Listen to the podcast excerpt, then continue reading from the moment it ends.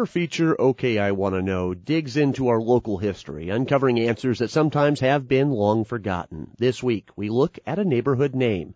I'm WVXU's Bill Rinehart. Brian Evenson says as long as he's lived in Forest Park, he's noticed references to something called Parkdale. This has always annoyed me, and I didn't know where that came from. This summer, when I was in the Forest Park Library, I saw a plaque near the front that said Parkdale Branch. So my question is, what is the origin of Parkdale for the Forest Park area? Simply put, the name is a mashup of Springdale and Forest Park. How it came to be is a little more complicated. Greg Hand runs the Cincinnati Curiosities blog. Years ago, he was a reporter. I worked for a newspaper that is now defunct uh, called the Valley North Press.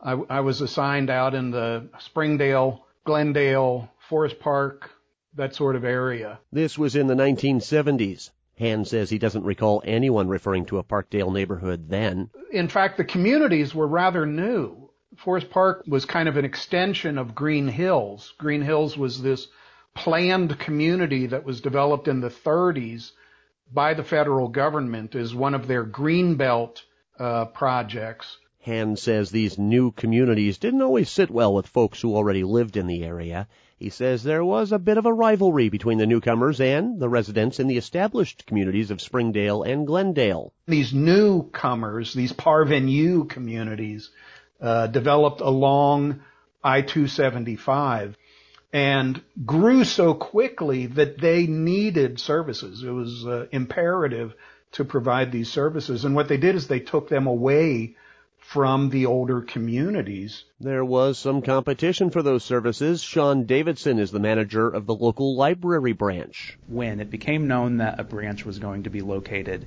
here in the northern part of Hamilton County, the Forest Park Women's Club took it upon themselves to, to spearhead a campaign to get the new branch located in Forest Park. They didn't want it to be built in Springdale. Davidson says members started a letter writing campaign. They attended meetings. They got the support of the mayor and other local officials. When this building opened in 1969, it was called the Parkdale Branch Library.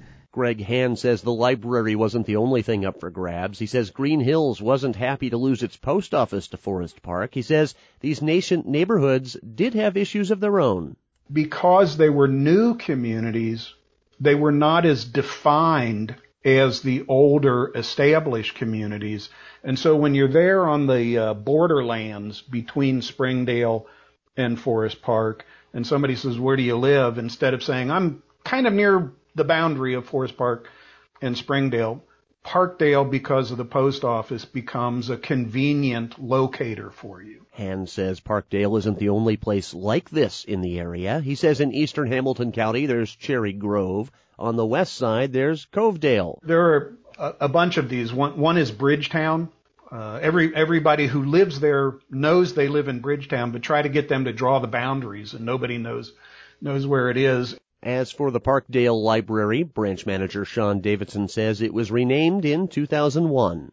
I think just to reflect the actual geographic location and as, as people started to get more connected online and they kind of weren't sure where the Parkdale branch was, so I think uh, renaming it to Forest Park reflected more where it's actually located. Davidson says a new Forest Park Library branch is expected to open in 2024. And just as in 1969 when the current building opened. Then it was the largest branch uh, in the county.